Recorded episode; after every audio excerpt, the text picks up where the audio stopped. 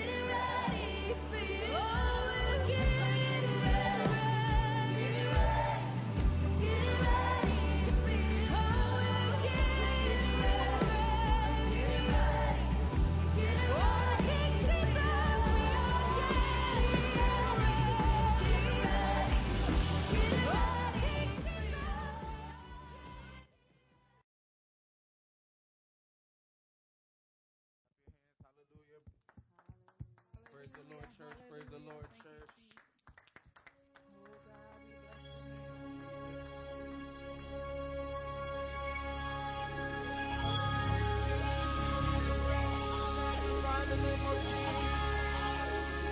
Hallelujah, hallelujah, wherever you're at. We're here to praise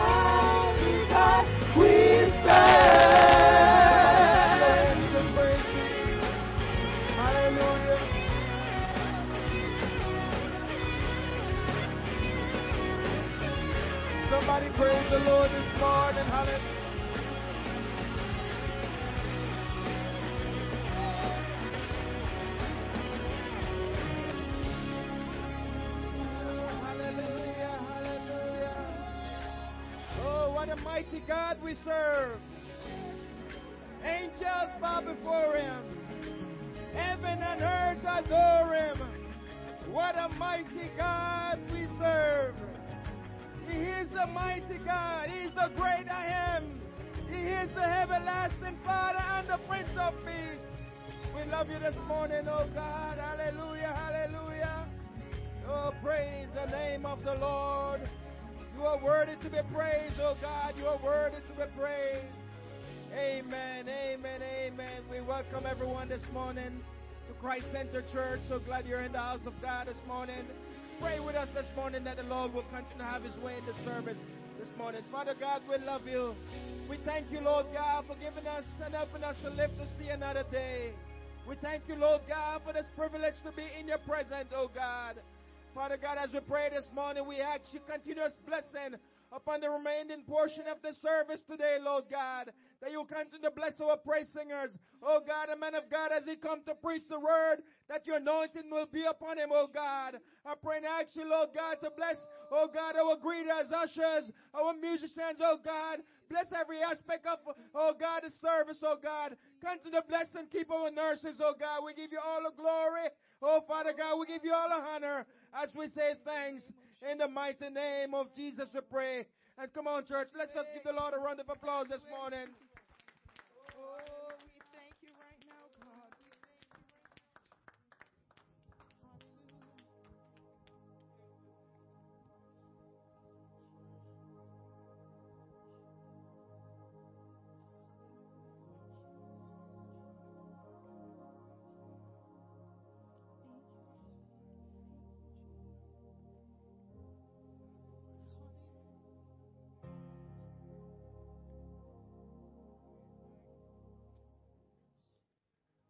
Mountains are still being moved.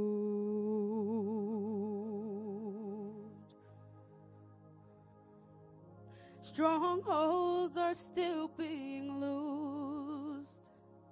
God, we believe, and yes, we can see that wonders are still what you do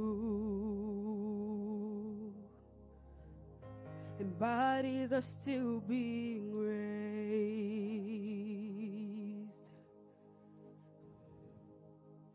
Giants are still being slayed. God, we believe, and yes, we can see that wonders are still what you do. We are here for you. Come and do what you do. We are here for you. Come and do what you do. Set our hearts on you. Come and do what you do. Cause we need a move.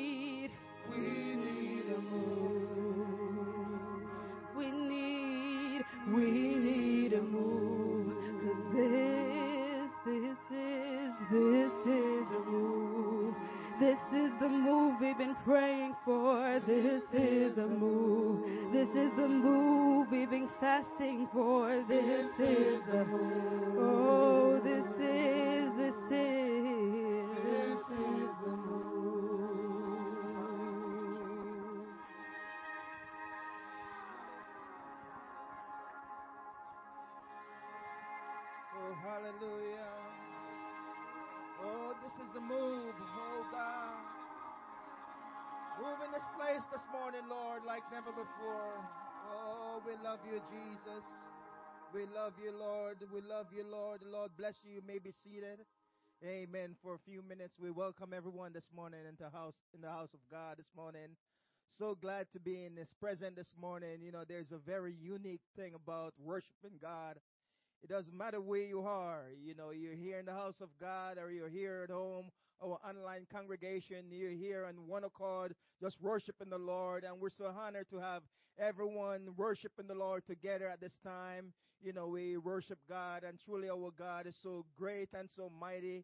We thank you for being with us this morning. I pray that God will bless us and keep us this morning. You know, we're living in such a sensitive time right now, you know, with the pandemic still on the rise, but we're trusting Almighty God that is great and is greatly to be praised. So just continue to serve God this morning with all your hearts, with all your mind.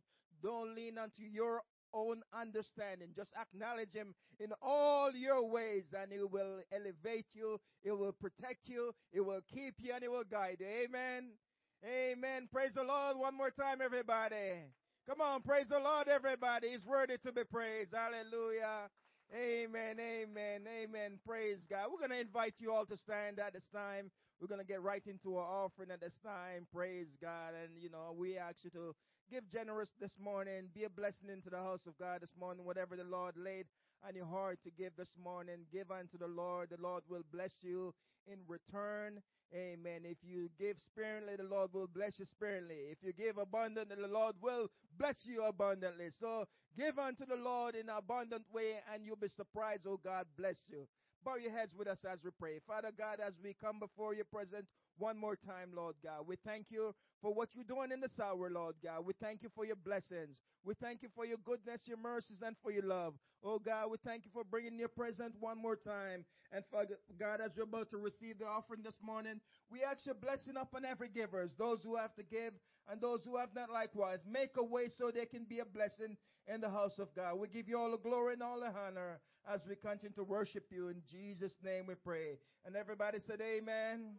Amen. Remember, if you're giving online, you can go to Cash App. If you want to give Cash App, CCC 2711. If you want to pay electronic, you can see Sister Patrice. We have basket in the front and basket in the back. Just feel free to be a blessing unto the Lord. God bless you.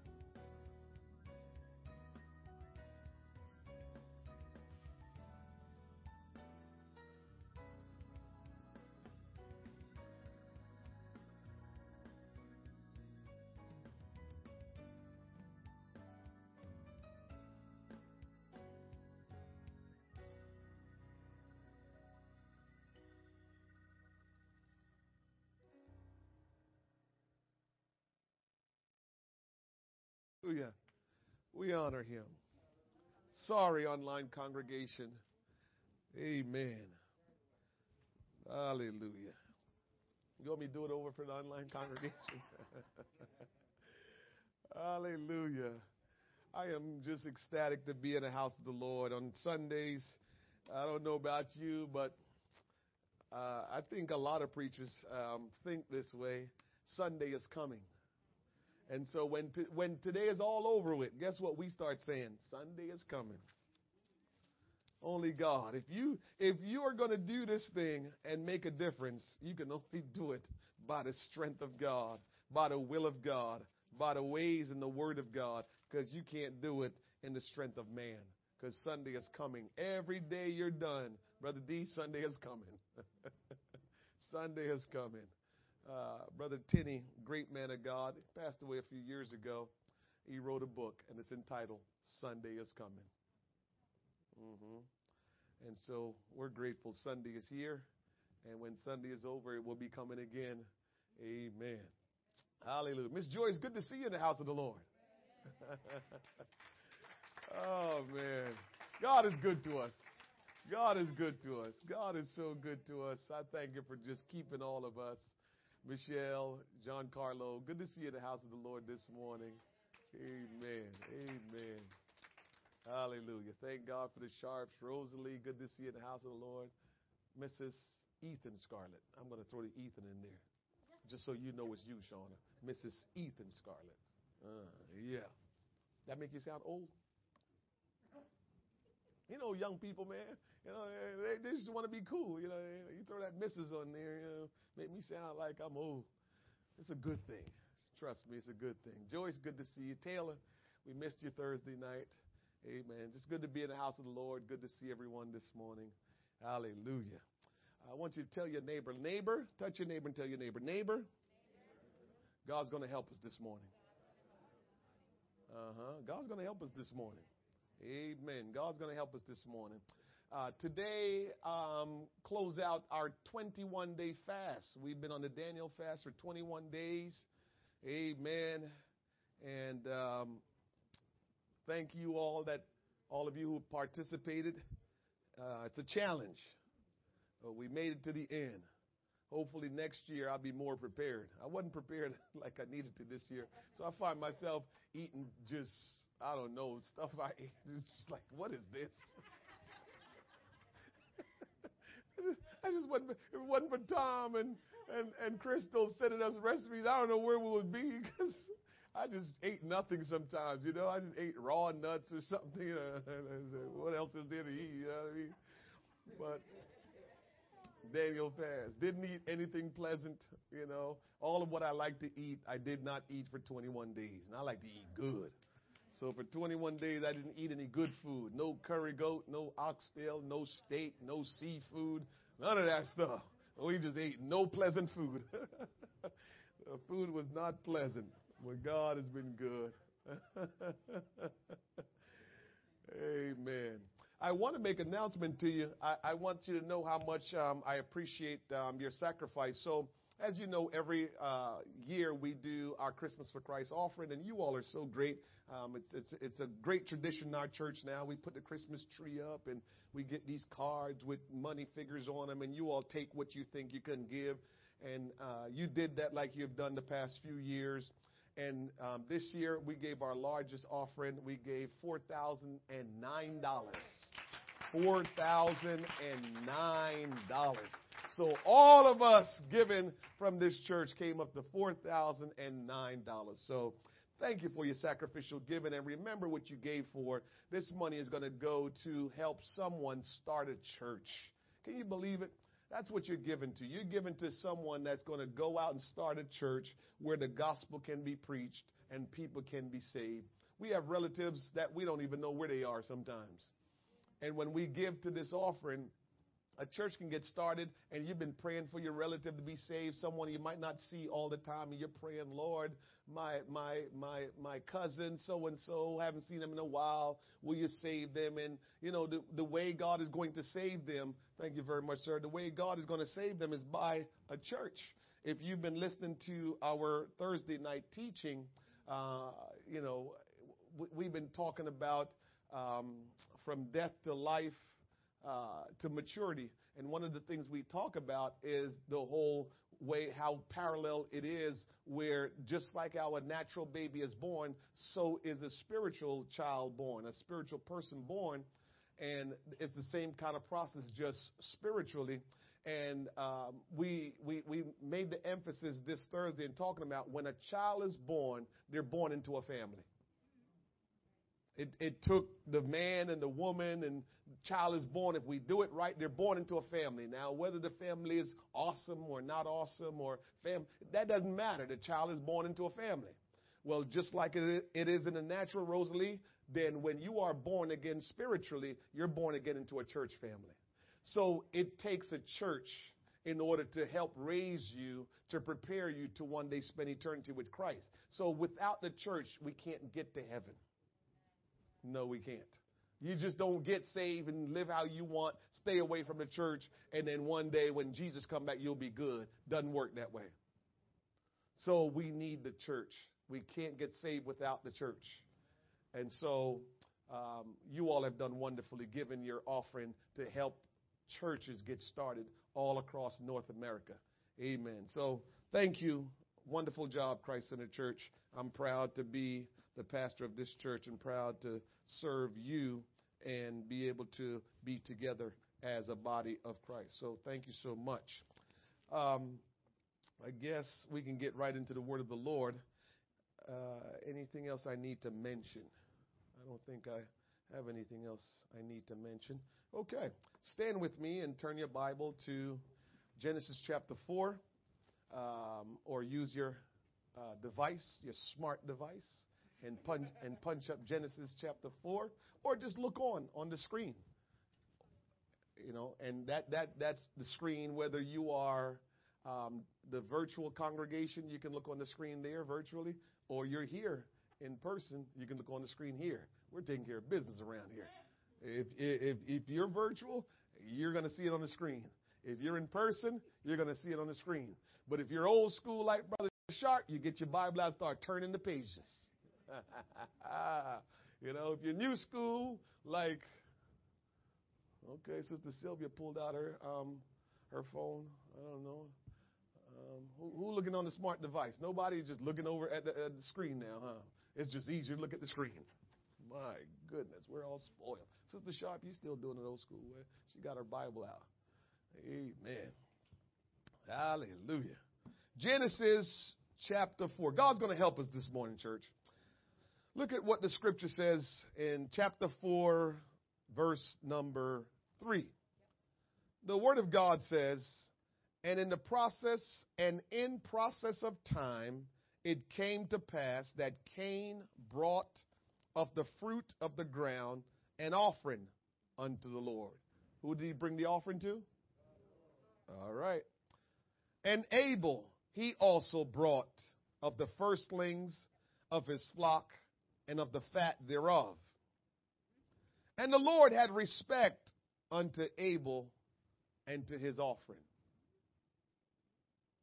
But unto Cain and his offering he had not respect.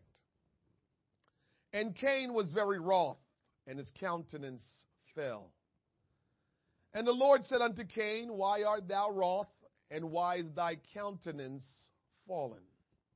If thou doest well, shall thou not be accepted. And if thou doest not well, sin lieth at the door. And unto thee shall be his desire, and thou shalt rule over him. And Cain talked with his, and Cain talked with Abel, his brother. I got to say it like the Bible said. And it came to pass when they were in the field that Cain rose up against Abel, his brother, and slew him. And the Lord said unto Cain, Where is Abel thy brother? And he said, I know not. Am I my brother's keeper? And he said, What hast thou done? The voice of thy brother's blood crieth unto me from the ground. Two things, a lot of things we're going to pull from that, but just two quick things I want to make mention of. God never asks a question that he doesn't already know the answer. So when God asks you a question, if you get a thought in a question form that is biblical, that's the Lord. That's the way he does things. He already knows the answer. He's asking you so you can know the answer. Uh-huh. The other thing that's key here to look at, to understand about the Lord, he says, Your brother's blood crieth out to me from the ground. Everything corresponds and communicates with God. Everything. People and the things that he created. Everything that God creates respond to him, communicate to him. So he's all knowing. The Bible calls him all knowing. He is all knowing, and everything communicates to him, even blood. And so God is just amazing. I see no need or no reason why we should not get to know this amazing God. You want to know someone this amazing because there's none else like him. You can't compare him to anything or anyone else, so you should want to know him. Today, I want to talk to you on this topic. What is your motive? What is your motive? You know your motive, and God know your motive, but no one else know your motive. Because your motive is what's deep seated in you, and it's what causes you to act. It's what motivates you to do the things that you do. And so, if you begin to look at yourself, look at your life, and look at your actions, ask yourself, why do I do the things that I do? Doesn't matter what they are. The question is, why do I do them? Will they please God or do they please God? Because your motive is making you do it. So if your motive is causing you to do things that's not pleasing God, maybe we need to change our motive. What kind of motive we need? Father, we thank you for your word this morning. We thank you for allowing us to gather together one more time. Jesus, we're so grateful.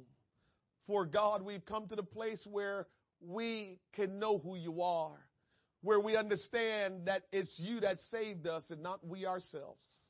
Where, Lord God, we understand how much you love us and that you have, oh God, the very best intentions for our lives.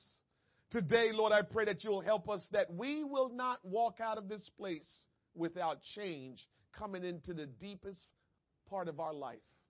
Help us today, Lord Jesus. Oh God, let nothing hinder us from our worship, from our praise. Oh God, from just giving you the honor and declaring your words. Have your way in this place today. I ask, Almighty God, that you have your way, oh God, in our congregation online, Lord God. Move on them in a special way that, Lord, the signs, wonders, and miracles of God will operate in our congregation online and our congregation here in person. Let the power from on high move us all, Lord God, into a place where we will be right with you. Whatever it takes, Lord, let it be so. In Jesus' name. Somebody say, in Jesus' name. God bless you. You may be seated. What is your motive? What motivated you to come to church this morning?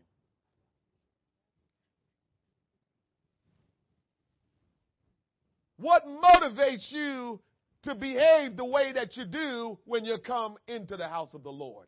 When you are gathered together with the assembling of the congregation? What makes you respond? What makes you do the things that you do. In our world of exponential change and ever increasing complexity, the power rests with those who act. If you don't act, you will just be walloped, consumed, or overtaken by everything and everyone else. And especially those who act with self determination and persistence. So not only do we need to act in this day and age, but we need to act with self determination and persistence. Our motivation is our most valuable commodity. Our motivation is our most valuable commodity. Mm-hmm. Motivation is the process that initiates, guides, and maintain goal oriented behaviors. It is what causes you to act, whether it's getting a glass of water to reduce your thirst or reading a book to gain knowledge. You were motivated to do that. Motivation includes the biological, emotional, social, and cognitive forces that activate behavior. In everyday usage, the term motivation is frequently used to describe why a person does something. It is the driving force behind human actions. I don't know, I like to watch shows of, of trying to solve mysteries. Investigative kind of uh, shows where something happened and the cops have to investigate what happened. And the very first thing they're trying to get at is what was the motive? And because maybe we're not investigators or policemen and women, we just ignore that whole motive thing like, eh, may not be significant. But I'm here to tell you this morning that your motive is significant whether you committed a crime or you're just living for God or you're just living your life the way you want to live it. Motivation, your motive is very important as to why you are being the way you are. Motive will play the part and there's nothing you can do about it. There's nothing you can do about motive playing a part. Motive will generate actions in your life, whether you want it to or not, because you have to be motivated for actions to take place. I'm not a mechanic, but I'm sure if you talk to a mechanic, they will tell you there's a motivation as to how the engine gets started. Stuff is originated from someplace for that engine to start firing. It's, it's, it's motivated. When you turn the key, things happen to, to, to get that engine firing up and moving. So motivation is significant to why we do what we do. It's the driving force behind our actions. Motivation doesn't just refer to the factors that activate behaviors. It also involves the factors that direct and maintain these goal oriented actions. So you might start out doing something, it's your action.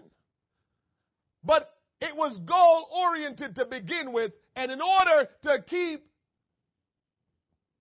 keep on doing what you're doing to complete the goal, you need to remain motivated. A lot of people start stuff and never finish it because motivation played a part in that. Mm-hmm. Motives says something about your attitude, preferences, and value. Your motive can change over a period of time due to experiences or other things. But the key there is your motive can change. Whatever your motive is at this moment, it can change. Motives are about what actually sets people in action. When we read in Genesis, our scriptures that we began with, uh, chapter 4, we read 3 and 4, the Bible says, and in process of time, it means after a, a, a certain period of time had lapsed. In, in process of time, it came to pass that Cain brought of the fruit of the ground an offering unto the Lord. Unto the Lord. That's who he brought the offering to. And Abel, he also brought of the firstling of his flock and of the fat thereof. And the Lord had respect unto Abel and to his offering. It is evident that both Cain and Abel understood God's requirement of offering up sacrificial offering unto him. Both brought an offering unto the Lord. However, one brought fruit of the ground and the other brought the best lamb of the family's flock. So stop and think about that, Brother D. Two brothers raised in the same home, watch daddy, watch mommy, when their time came for them to bring an offering before God, one brought fruit and one brought the best lamb of the family's flock. What's going on there? They both learned, learned the same principles because they were brought up in the same home. They both knew what to do concerning a sacrificial offering. So why did one bring fruit and the other brought a lamb, life. Hear me. Our actions reveal what is in our heart. Our actions reveal what is in our heart. I forgot who made this statement that people tell you who they are, you need to believe it. We like to want to believe something else for whatever the reasons are, but people tell you who they are by how they act. Don't you mess with that and try to make it into something else. God made it that way, so you can't change that. So when you see how people are living, they're telling you something, believe it. No matter how little you discuss what's in your heart. Your actions reveal what is in your heart. So you can be quiet. You can be one that don't speak a lot about things, and that's fine. But your actions will always reveal what is in your heart. Can't hide it. Even if you never do anything, you're telling us something. So, so you, you can't get out of it. Proverbs 4:23 says, "Keep thine heart with all diligence, for out of it are the issues of life." God made it this way, so all of what's going on that, that pertains to life is all in our heart and it comes out in our behavior. Can't hide it. Maybe we need to just pay attention to our behavior and start to say to ourselves, I don't like this about me. Does anybody do that? I don't I don't like this about me. like I don't like this about me. Call a spade a spade. I call, I call whatever a spade I am. I call I call myself out all the time. I don't like that about you. and the Lord had respect unto Abel and to his offering. Another way of putting it when it says, and the Lord had respect, another way of putting that is that the Lord looked upon Abel's offering. He paid attention. Or you can look at it another way, and the Lord accepted Abel's offering. If you want the Lord to look on you in whatever you're doing, you have to do the things that He requires. If you want the Lord to look at you, to pay attention to you, if you want the Lord to, to, to just, just focus on you and, and look at you all the time, just do what He requires, not what you want to do. I'm going to show you something that's very interesting. God is no respect of persons. What he is, is he responds to those who obey him. God is no respect of persons. He loves us all the same. You can't brag that God loves you more than me, and I can't brag that God loves me more than you. God loves us all the same. But he responds to those who obey him. You don't believe that? Scriptures. I'll give you the word of God. Acts chapter 10, verse 34 says, Then Peter opened his mouth and said, Of a truth I perceive that God is no respecter of persons. So we know God doesn't favor people over people. We do that stuff. Doesn't matter what you look like, doesn't matter what you dress like, doesn't matter if you smell good or you don't smell good, doesn't matter what kind of job you have, doesn't matter what kind of family you come from. God loves us all. He's no respecter of persons. Verse 35, though, is a good verse. It says, but in every nation, that means no, nobody's left out, but in every nation, he that feareth him, he that feareth God, and worketh righteousness is accepted of him. So when you reverence God and when you live righteously, God accepts you. He brings you in. He pays attention to you. Mm-hmm. First Peter chapter 3 verse 12. Very important scriptures. Make sure you write this down because this is going to challenge you. For the eyes of the Lord are over the righteous. Yeah, we got that because we just read that. And his ears are open unto their prayers. So when you do right according to what God says, he sees you and he listens for you. When you do what God requires, he sees you and he listens to you. But the face of the Lord is against them that do evil.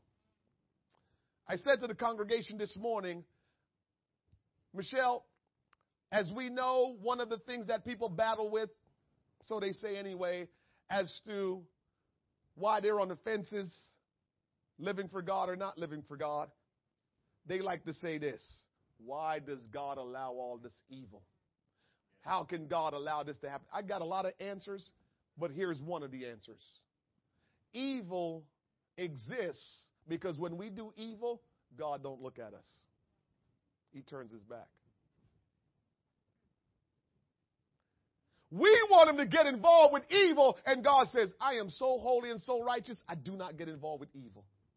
So when you all decide to do evil, I don't pay it any mind. I know you're doing it, but I'm not going to pay it any mind because I don't entangle myself with evil.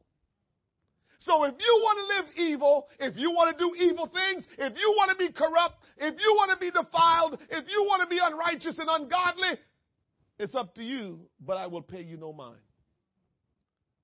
So why are we seeing all the stuff that we see? Because we're doing it and God is saying, stand away from that stuff. What we like to do is we want people to join us in our mess.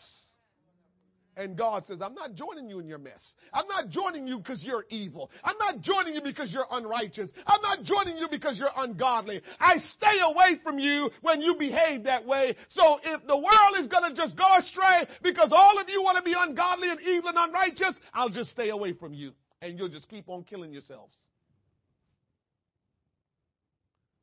Why would God do that? There's a scripture in the book of Acts where he says, Save yourselves. Save yourselves from this untoward generation. So God knows unless you want to be saved, you will never be saved.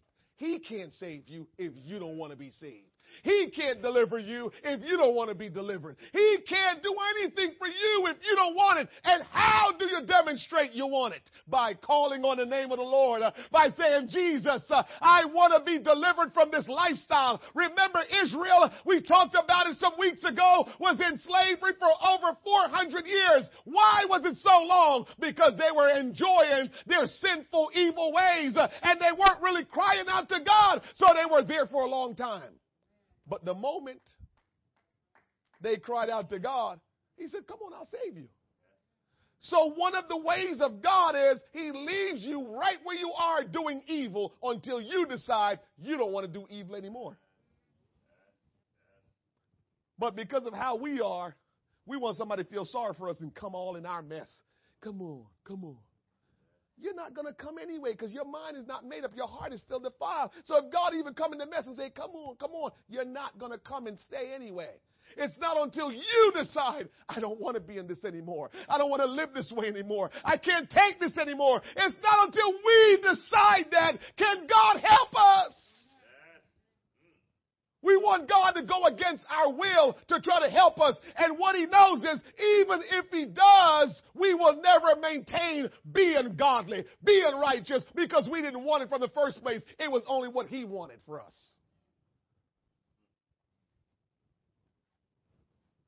Yep. So we have a lot of evil going on, and God is doing nothing about it because God says, I don't get entangled with evil. I don't get entangled with unrighteousness. And guess what? As you live your life like that, it will destroy you. Your evil will destroy you. Your ungodliness will destroy you. Your unrighteousness will destroy you. I'll just stay away from it. Now, as soon as you cry out to me because you don't want to be destroyed, I'll help you. We serve a good God. He's so smart. He knows what he's doing. And even though it doesn't make sense to us all the time, He knows what He's doing. He makes it work. If we follow His ways, we will realize that we will live a, a really prosperous and blessed uh, and sh- just a, a great life in Christ if we follow His ways. And the Lord had respect unto Abel and his offering, but not unto Cain. Clearly, there is an internal distinction in the intention of the two offerers. So both men went and offered sacrificial offering to God, but both didn't have the same motive. They both went to offer what they know they were supposed to do that God requires, that daddy told them they were supposed to do. They both went to do it. But because one motive was different, he offered something different than what was required. The distinction between the two was motive. They both had motive, but both their motive led them to do differently. This is why you've heard me say this before. You can raise siblings in the same home under the same guidance of the same parents. And the parents never really change. The parents were the same all the way through. And some come out to be different than others because you all have your own mind and you will have the motive inside of you that drive you to do whatever you do. Has nothing to do with parents. Have to do with your motive. After you get to a certain age, you now become responsible for your actions and whatever motivates you is how you live your life at a certain point in time. You can choose to say, I like the way my parents did things and I looked at their life and they're okay. And so I'll, all I got to do is just add on to what they've taught me that will be better and just go from there. Or you can say, I'm my own person. I'm going to do it my own way. I don't have to do it their way. I'm good. We all have motives in us that tells us all these things. The fact that people attend church services and participate in church activities, they're no proof that they're true believers. So before you give yourself a pat on the back this morning and say, I came to church, before you give yourself a pat on the back to say, I sang this morning, Before you give yourself a pat on the back to say, I gave my tithes and I gave my offering, I want you to stop and say, what was my motive for doing what I've done? What was my motive for coming to church? What was my motive for singing? What was my motive for worshiping God? What was my motive for all that I did this morning? What was my motive? Because that's how God weighs the matter. We show people what we think they will be in agreement with, but God weighs the heart, the motive. God weighs the motive. God is not interested in what you're showing others because God knows the truth. Others may not know the truth, but God knows the truth. Remember, I started by telling you only you and God know your motive. I don't know it. Nobody else knows it. Only you and God. And that's what God weighs. God is not interested in what you do outwardly. Now, if you do it because your motive is right, then that's all good. But if you're doing it outwardly, but your motive deep down is wrong, it's not good. As a matter of fact, you're living almost in, in, in captivity. You're living in captivity when you are living your life in Christ to show people what you think they accept when you know deep down that's not good with God.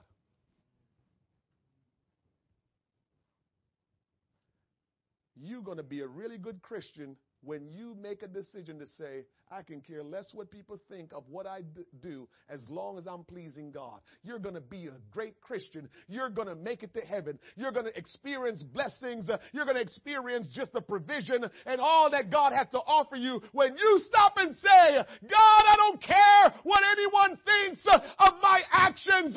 It doesn't matter to me. All that matters is that you think I'm right and you accept my actions. When you come to that place, you're talking about freedom.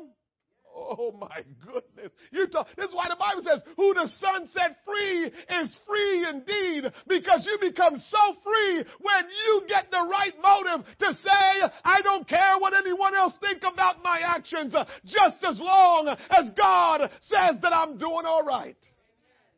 Just as long as God accepts my actions and says, I'm looking on you, boy. That's all that matters. I'm telling you, I remember when I first came to church and I started living for God. I remember when it started happening to me.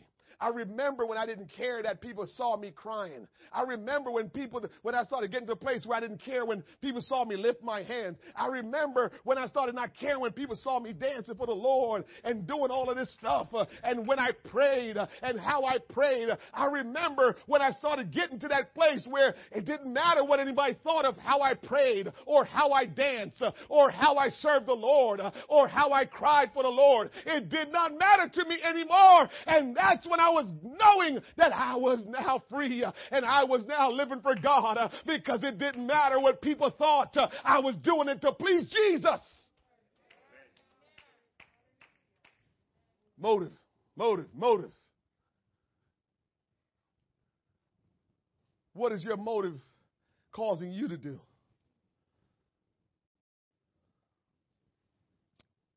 The way of Cain is the way of self willed and unbelief. The way of Cain is the way of self willed and unbelief. Listen to me, church.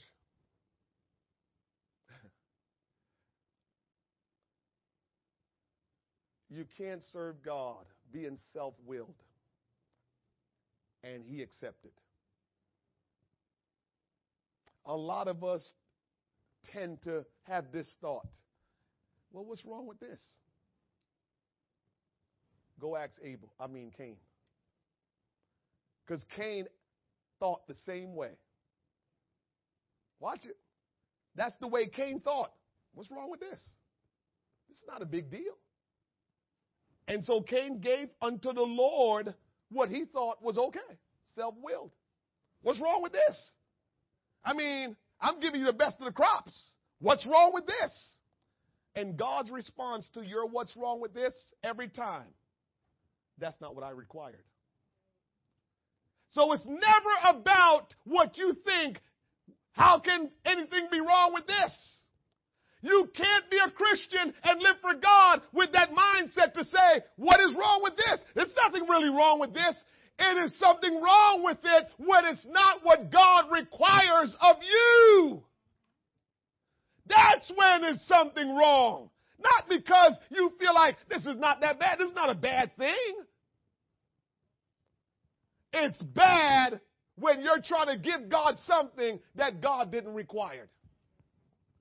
It's bad when you're trying to give something to God that God didn't require. The only thing that pleases God is when you do what He requires and not what you want to do. Cain is the great example that we can't give God just whatever we want. Cain allow us to understand that we can't just give God whatever we want. So I understand sometimes that in our mind we think that, hey, there's nothing really wrong with this. Uh, I don't have to go to that extreme like you. The question you need to ask yourself, what does God require? Forget about me. Forget about the other person. Ask yourself, what does God require? Because that's all that God is interested in, not what you think is okay. Not what seemed right to you, because that's what Cain did. Cain gave an offering to God that he thought was okay and acceptable. And then God said, That's not okay. That's not acceptable. I, I, can you imagine if we genuinely and sincerely went to God and whatever we're offering God, we just say to God, Is that good enough, God? We genuinely and sincerely say, Is that good enough, God? And God would just respond by saying, No, because that's not what I require. Nice and cool. No, that's not what I require. That's what we, that, that's how you know if you're really truly living for God is that you're giving to God what God requires and not how you feel and not how you think and not what you were told and not your traditional way. If you will live for God, giving God what He requires and not of your religious traditional experiences, that's not what God required. What people told you or what some religion told you. God is looking to us to give Him what He requires, not what we want. That's really living for God. So everything that you do, it should be what God requires, not what you want to do. Listen, the way of Cain is the way of self willed and unbelief. In Jude, Jude only have one chapter, so we'll jump down to verse 11. The Word of God says in the NIV version, Woe to them they have taken the way of Cain. So you hear woe and Cain. So anytime you live your life like Cain, whoa, whoa, whoa, whoa. Anytime we start living like Cain, I'm like, whoa. And what is that life of Cain? Cain wants you to accept whatever he gives you, but he wants the most that you can give him. Uh huh. That, that's Cain. He wants the best of what you can give him, but you just take the very least that he can give you. Woe to them. They have taken the way of Cain. They have rushed for profit into Balaam's era. They have been destroyed in Korah's rebellion. And then on top of it, when you get called out, when you don't do right, you get called out, you rebel and just start acting up. You get angry. You get loud. You start pushing back. Then you start saying, well, you ain't all that lovely yourself.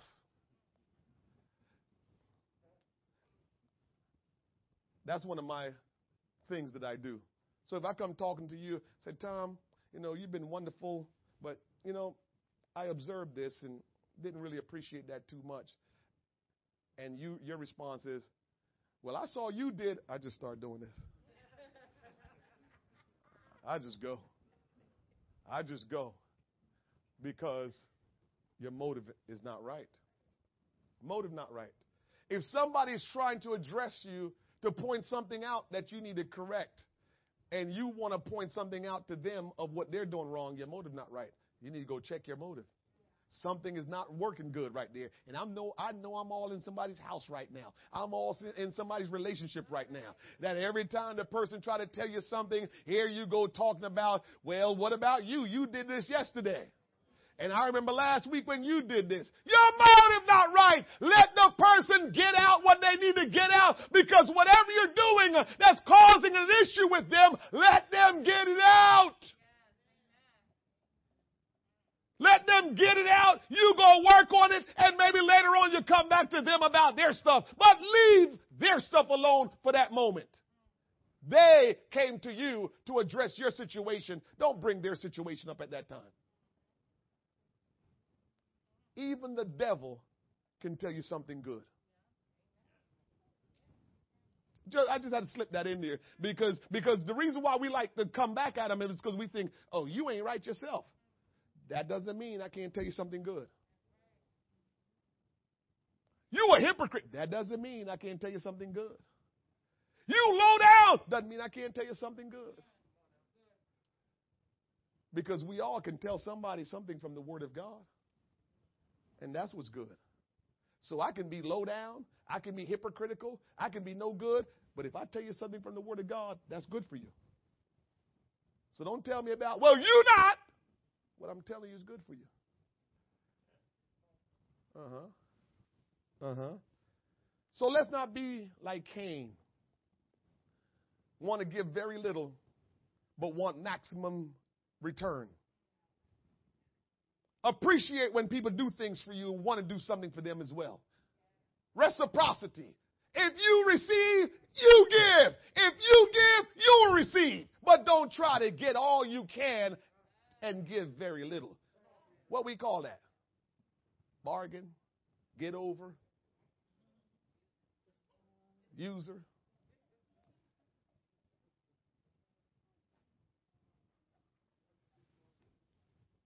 Hebrews chapter 11, verse 4 says, By faith, Abel offered unto God a more excellent sacrifice than Cain. His motive made him give the excellent sacrifice by which he obtained witness that he was righteous. God testifying of his gifts, and by it he, he being dead yet speaketh. The only way we can ever be righteous is by obeying God. Do you understand that? Because no human was born with righteousness. No human have righteousness in them. None, none of us. The only way you are righteous is when you obey God because he's the only righteous one. So to be righteous is to obey the righteous one. Two amens.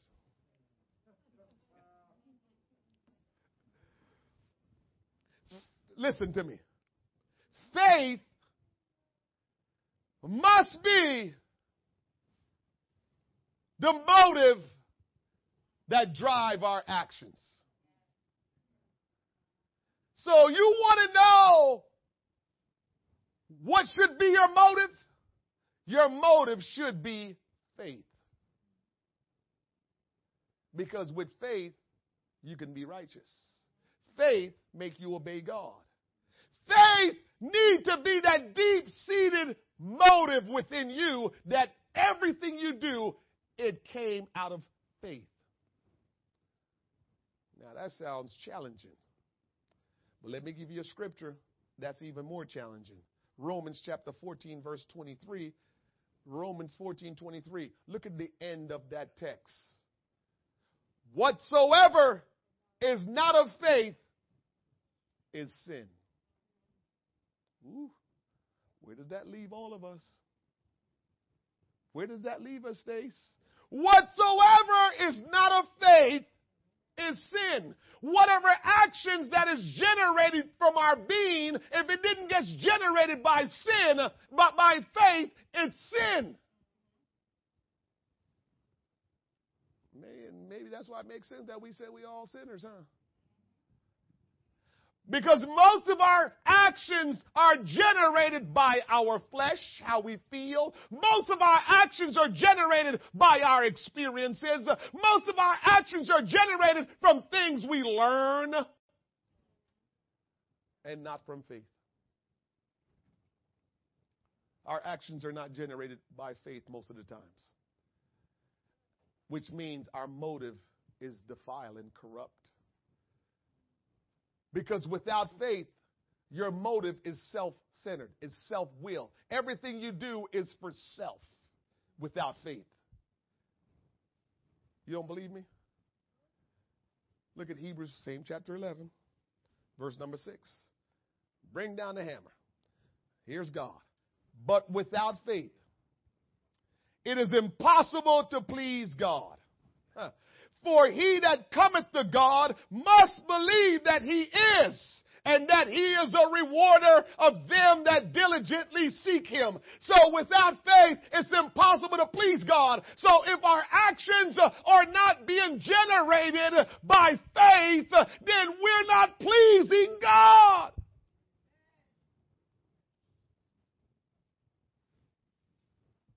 If what we do is because of how we feel, you're not pleasing God. He's not accepting what you're doing. If what you're doing is not generated by faith, God is not accepting it. God's eyes is not upon you because you're doing whatever you want, so your eyes are upon you. Told you I learned a long time ago. I'd rather live my life making God responsible for the things that happen to me than me being responsible for everything that happened to me. Because I don't know everything. I can't see everything. I'm not all powerful. I don't provide everything. I don't give life. So because I don't do any of those things, I'd rather somebody that can do all those things watch out for me than me watching out for myself.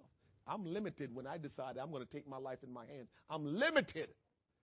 When I decide to take my life in my hands and live how I think, how I feel, what I've read, how I've seen, when I decide to live my life like that, I am required now to bless myself, to provide for myself, to look out for myself. And if I don't know everything and see everything and all powerful and all that stuff, that's not good enough for me. How about I just let the one who is all powerful, who knows all things, how about I just let him? As a matter of fact, I said this morning that something will be your master or someone will be your master no matter what. Meaning, something or someone will rule over you no matter what. Not me, preacher. Money will rule over you. Somebody else can rule over you, spouse, children, whatever. Material things can rule over you. Your car, your house, your job. Something in your life make you act the way you do. Your history, what happened to you when you were a kid, somebody did you wrong, you were mistreated. Something is your master. Something is your master. You don't get away from that. All of us will be controlled by something or someone. You don't control you. It's something in you that's making you do the things that you do. So it could be hurt. It could be pain. It could be upbringing. It could be money. It could be material things. It can be your job. It can be various things. But something is driving you to do what you do. And so that's why you will hear me pray and call Jesus my master. I want him to be my master because something will be my master. If it's not him, it's going to be something else. And everything else that is your master don't mean you any good. Jesus is the only one that will be master that will mean you good. If a person is, is, having control over your life, they don't mean you any good. It's for selfish reason. If it's money, money is the root of all evil. I can go on and on and on. Nothing else mean you any good like Jesus. It goes so deep that even as parents, every once in a while, we have our children do something for us because it's for us.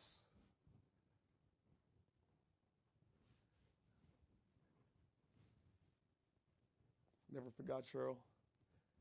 I don't know. Couldn't have been that old because we were still playing on the street. We couldn't get off the street. I lived on a dead end street, so that was pretty good. But we, we, we weren't supposed to get off the street. And if we got off the street, we had to let our parents know. So you're playing on the street. Back then, you know, windows up in summertime. And I remember my mom called me. I'm on, in the street playing with my friends. She called me. I thought maybe I need to go do something, or she was calling us in to eat. I got inside the out inside the house. She was sitting in the TV room, Cheryl. She said, "Do me a favor, get me a glass of water." I don't know what she was watching. I don't know if it was good or she just didn't feel like getting up. I don't know if she was in pain. My, my point is, even the people that love you will ask you to do selfish things for them. Not God. Not God. Everything God asks you to do will benefit you.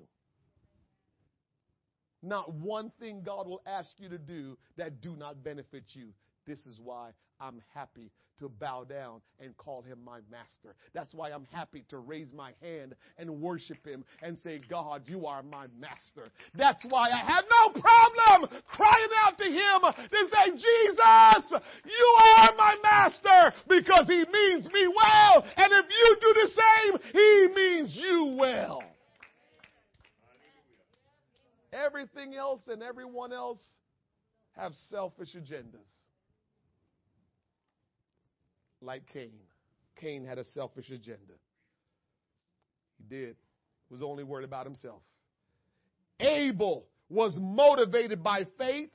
Cain was not. Only actions motivated by faith will please God. Only actions motivated by faith will be acceptable to God. Whatsoever we offer to God must be offered in faith for Him to receive it and accept it and keep His eyes on you. So whether it's your worship, whether it's you bringing tithes and offering, whether it's your service, whether it's your prayer, it doesn't matter what it is that you bring to God. Your motive better be right for Him to accept it. And the only thing and the only way you can guarantee a right motive if it's coming from faith. Remember what I told you? Faith is having the knowledge of God, that God is both man and God and manifested in the man Christ Jesus. He's not two people of the Trinity. He is God Almighty who manifests himself in the man Christ Jesus. And he walked this earth and he preached the gospel and he lived as an example. He healed the sick. He raised the dead. He cleansed the leper. And then he laid down his life for all of us that we may be saved, shed his precious blood. Almighty God. And now he sits on the throne all by himself. When we get to heaven, we only see that one God. His name is Jesus. But before we knew who he was and had his true identity, all we knew was the invisible God God that does miracles. That's all we knew. And then he made himself knowable to us by becoming a man, a human, manifesting. When you understand that, you now have faith, the knowledge of who God is. When you have that, then everything that comes from your life, everything that you do is supposed to come from that place. The place of the knowledge of who he is. And when you give to him what he requires, then you can never be corrupt and you can never do something that he won't accept because you're doing what he requires. But if you do it any other way, saying, well, you know, I don't take that for granted. I don't take for granted, I don't take my God for granted thinking that he's supposed to just accept this because what's the big deal? I never do that to God. I never do that to God. Because here is, here, here is, here is something you need to think about. Remember, He came to this earth to save us from our sins. He came to give His life that we may have life. And if you know your Bible a little bit, there was a time when the time got close for Him to be crucified, laying down His life so we can get life. That time got close and he began to pray. He prayed as man, but he answered the prayer as God. So he was praying and answering prayer because he was God Almighty. And so he prayed and he says, Father, if this cup can pass from me, because he got to a place where he says, This is hard. And so, what if he didn't fulfill and complete that mission? What if he stopped short of that mission? Where would we be today?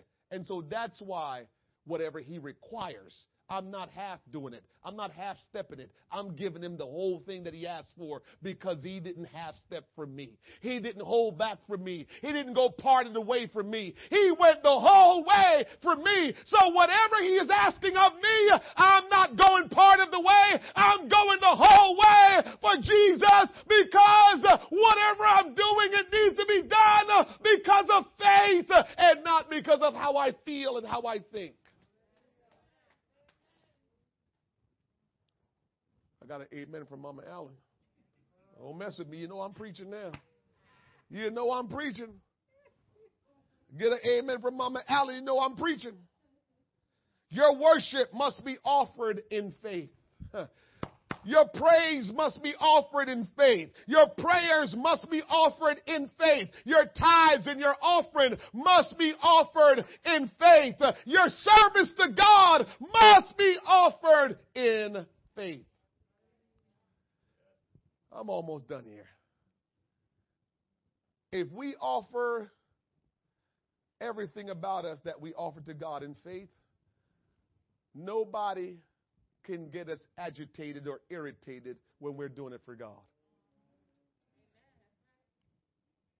So when you come into the house of God and you decide that whatever you're doing is for God, nobody's not supposed to get on your nerves.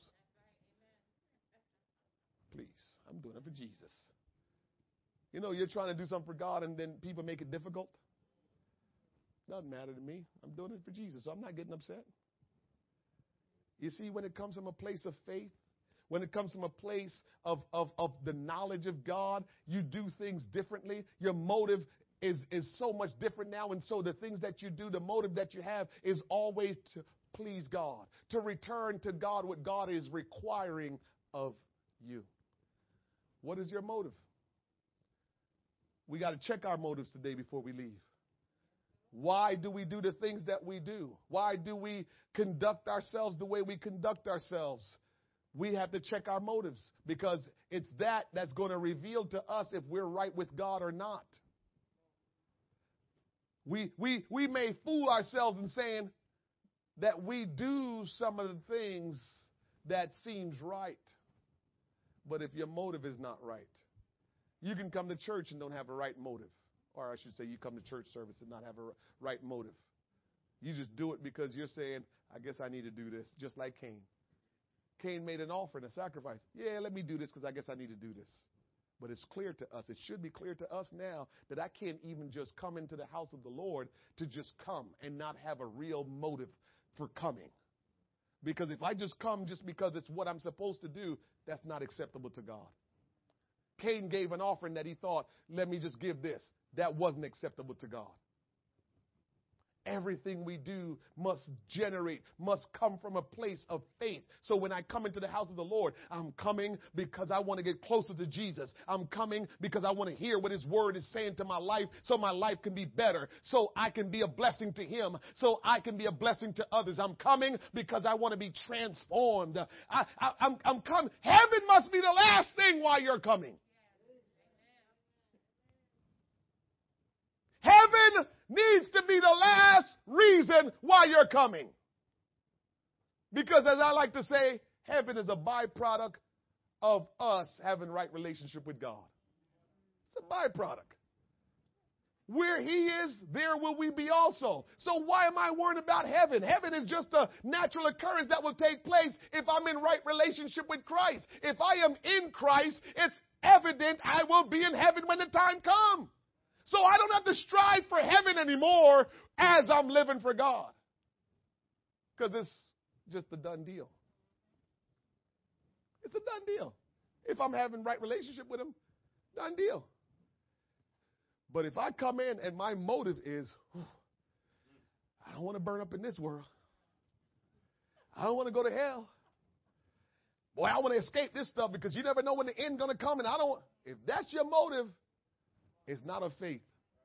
It's not pleasing unto God. So you're going to have to check your motive this morning, this afternoon now. You're going to have to check your motive so you will do things for the right reasons so you can please God. So God's eye can be upon you. So God will accept what you're giving him because your motive will be right as opposed to you doing it for the wrong reasons. You're like Cain. Because here's the truth. I'm done. Here's the truth. You don't have enough money and you don't have enough strength and time and energy to work your way to heaven. You can't pay to get to heaven. You, you don't have enough energy to get to heaven. You don't have anything to get you to heaven. So there's no way you can get to heaven without having a right relationship with God. So just forget about heaven for a second, knowing that if I'm right with God and I have a great relationship with Him, I am going to be in heaven.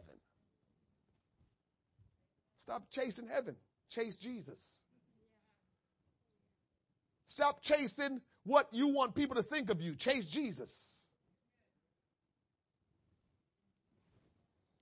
Here I am. And I close up. Without faith, it's impossible to please God. Don't forget that today. Without faith, it's impossible to please God. Cain tried to please God without faith. And it was impossible to please God. God, Cain evidently revealed that his offering to God was not of faith.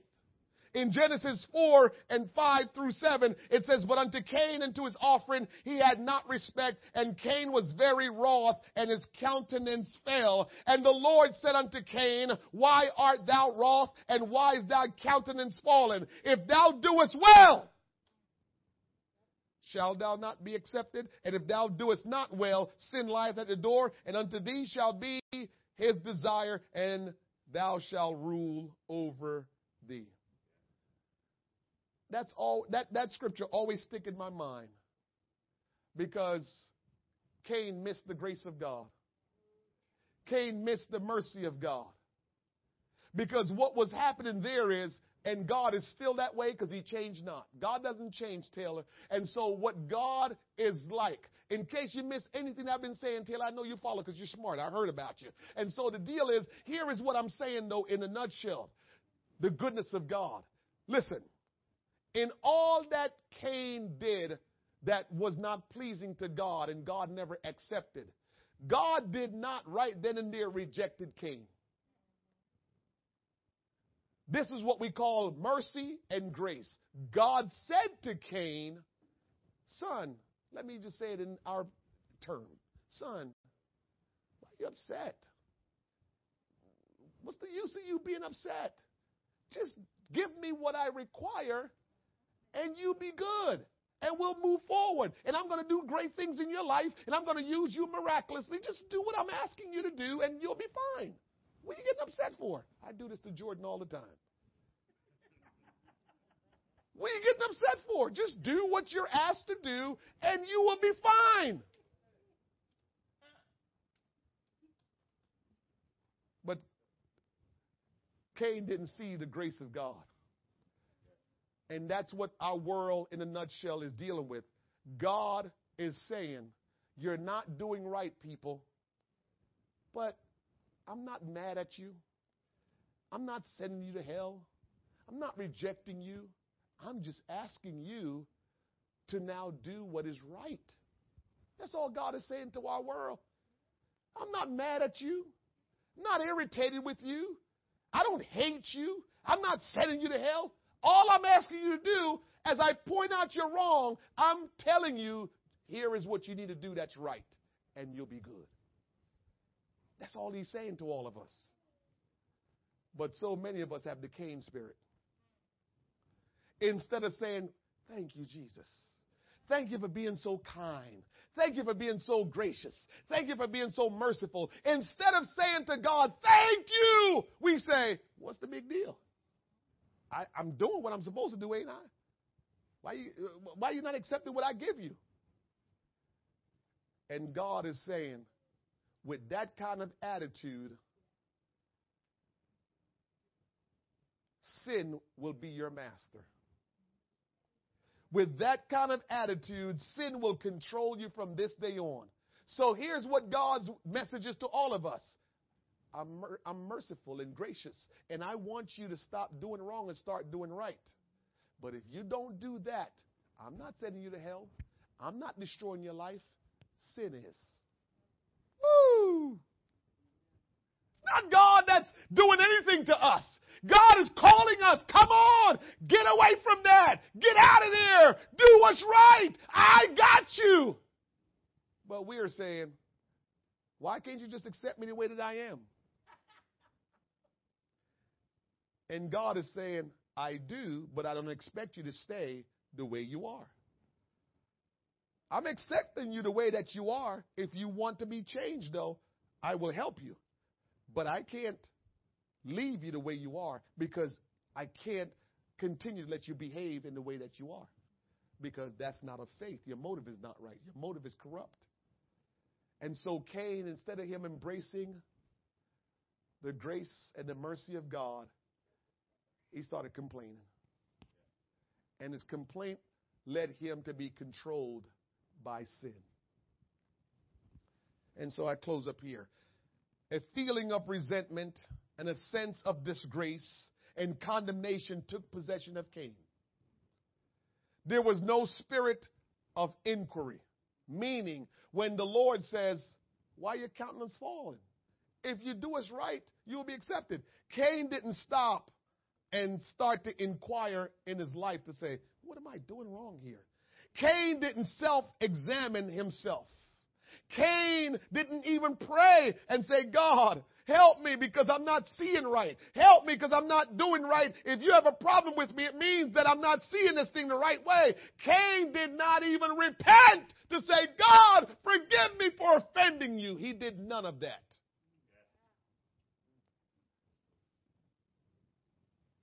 How dare us that the Creator, the one that gives life, breathe breath into us and sustain and keeps us always, how dare us when He comes to us and show us mercy and grace to tell us our actions are wrong and we need to stop and we need to change and we question Him and give Him a hard time. How dare us? This shows Cain's motive for his offering was not of faith. Even in Cain's faithless action, the Lord didn't give up on him. And I'm telling you today, even if our motive has been wrong for a long time, God has not given up on you.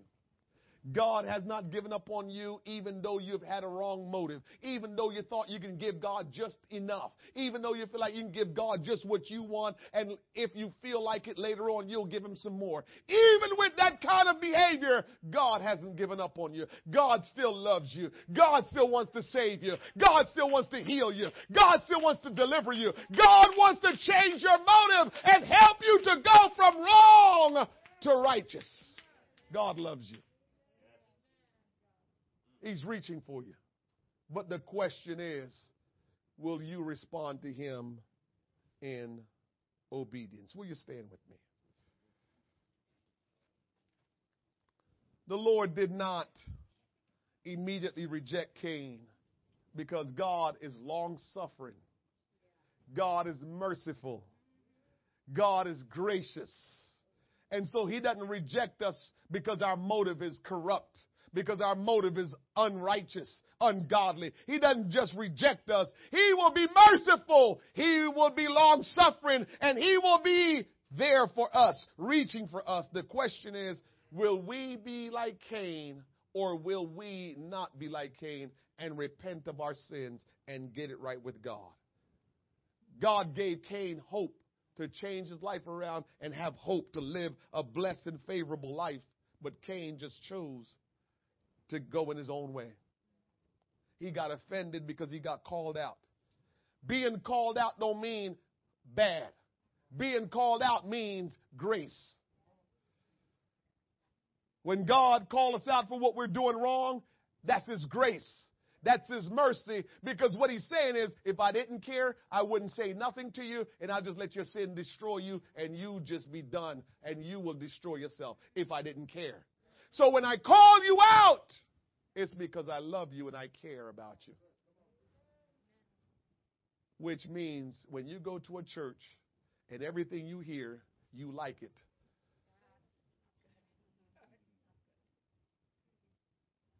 God is not in that church. That's the probably the nicest way I could put it. If you go to a church and everything they preach to you, you like it. God is not in that church because there's no grace in that church. We think, see how, Ethan, you see how we just, we're so contrary to the ways of God? We think that the more people are, they go along with what we say and what we like, that means they care more about us. But that's how we're built. As soon as somebody say something contrary to what you're doing and what you're saying, you get defensive. And you never stop to say to yourself, let me listen this out because maybe this is something that's going to help me. And that's how God operates. Yes, we're going to do some things that please God, but there's going to be some things God's going to call us out on. When He calls us out, what's going to be our response? And motive will determine all of our response. Depending on what your motive is, will depend on what you respond like when God calls you out. This is why when you come to a church service and you hear the Word of God preached, your response after the preaching determine your motive. I hate to tell it to you. I just have to be honest with you. If you hear it and all you can do is like, all right, cool, and you're ready to go out the door, that might not be right.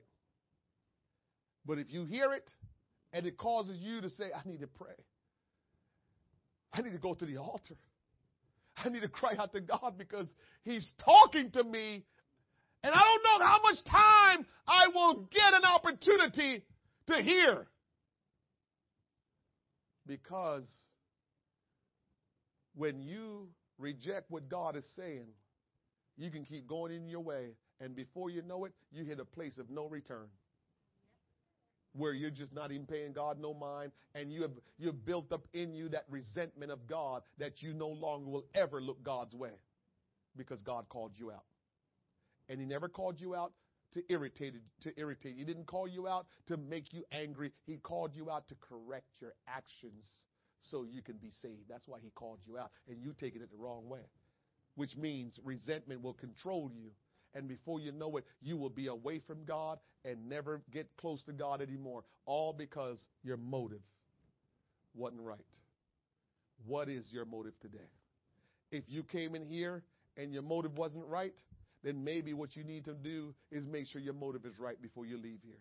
If you came in here and your motive was just corrupt and stuff wasn't right with you, then what you need to do is get it right before you leave. The way how we change our motive is through repentance. When you say to God, God, I have sinned. My motive is not right and I need my motive to change because I realize, Lord, most of my actions are generated from my selfish ways, from how I feel, from my experiences. That's why I do most of the things I do. But God, I realize if I continue like that, I can never please you. The only way I'm ever going to please you is if my motive is changed from selfishness, from fleshly desires, from, from experiences. The only way it's going to change is if it becomes faith. Faith is what's driving all of my actions. That's the only way my motive change is when faith starts to drive all of my action. How about we pray before we dismiss? Father, in the name of Jesus Christ, Lord, your word has gone forth. We've all heard. Now, Lord Jesus, I pray that you will help us all to apply your instructions to our life. God, search us. We want right motives in us, Lord God. We don't want to have selfish motives like we have had. We don't want motive driven by our fleshly desires. We don't want motive, oh God, that is self-centered. Motive, Almighty God, that, that is from our experiences of hurt and pain and disappointment. We don't want motive, Lord God, of things that we have experienced, Lord God, in this life, but we want our motive to be driven or driven from a place of faith. That, Lord God, whatever we do, we do because knowledge of God that we possess because of what you have spoken to us, because of what you have shown us, because of what we've read in your scripture, because of our experience that we've encountered in having an encounter with you, Lord God. I want faith to be the reason for why I do what I do. I pray, Lord God, that faith will be the reason for all of us in this room to do what we do. For God, I don't want us to live a corrupted life uh, where we're lost, uh, where, Lord God, we can't find our way, uh, where we are ruled and controlled by sin. But today, Lord God, we repent before you and all the witnesses here, Lord God, we repent of our sins to say, Lord, forgive us for our sins, for we have sinned and come short of your glory. We have sinned against you by living according to our own standards, by living according uh, to how we feel, uh, according to how, oh, our flesh, our desires are, and the things that we've experienced in this life.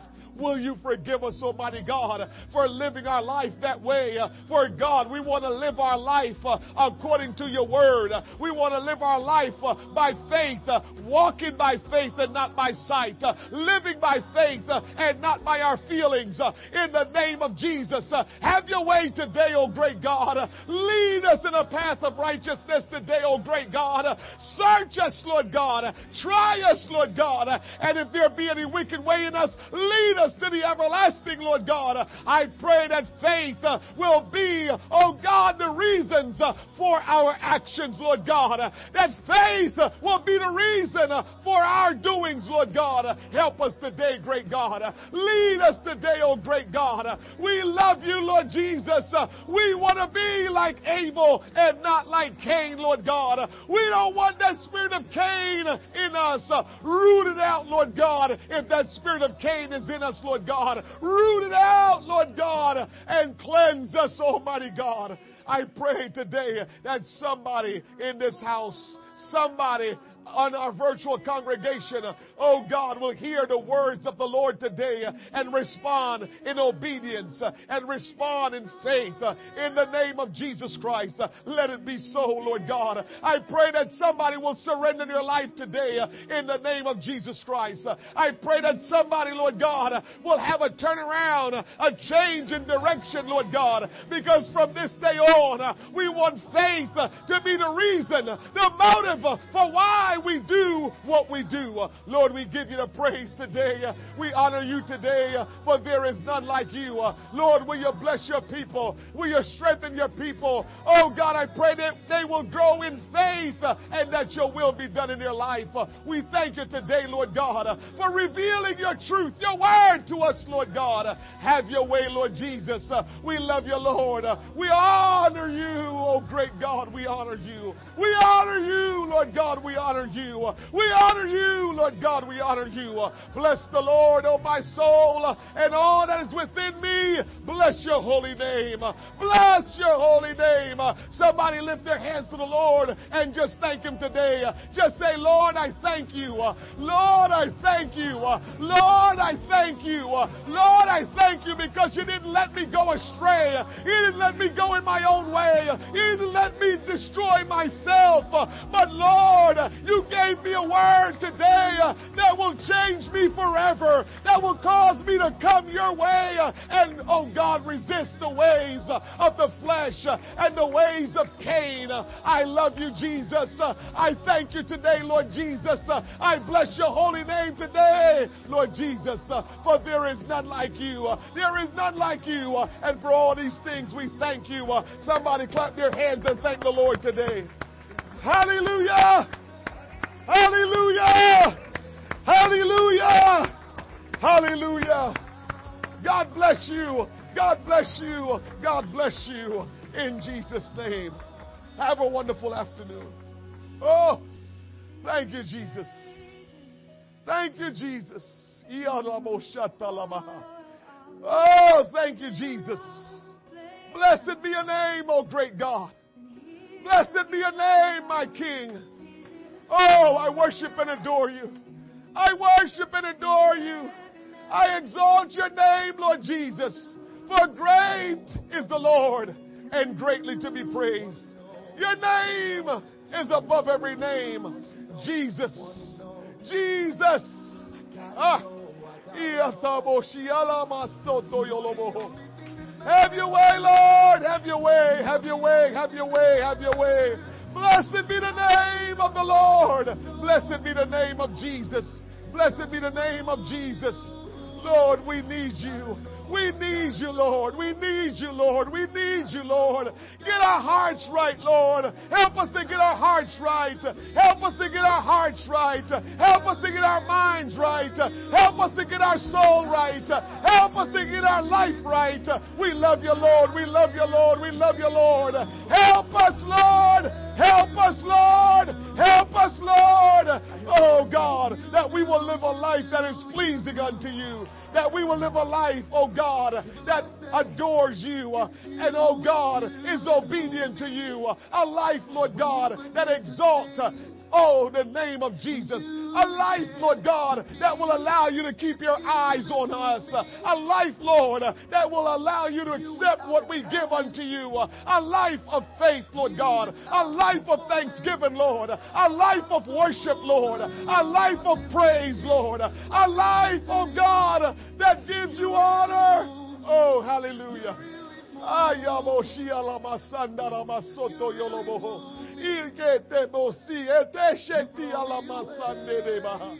Oh,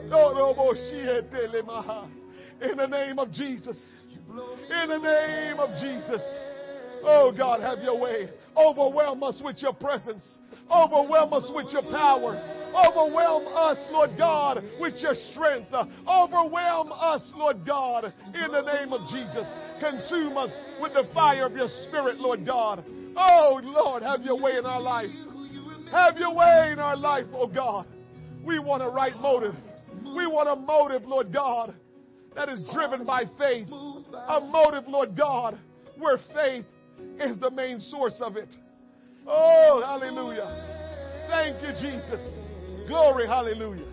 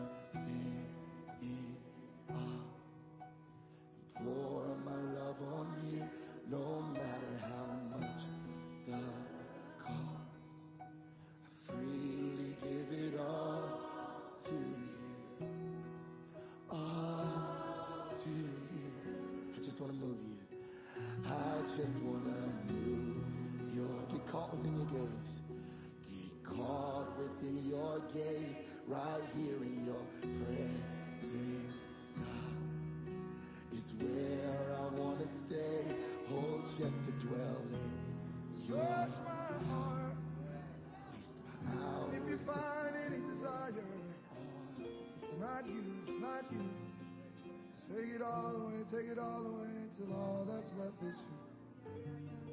Turn the searchlight down from heaven. Search me,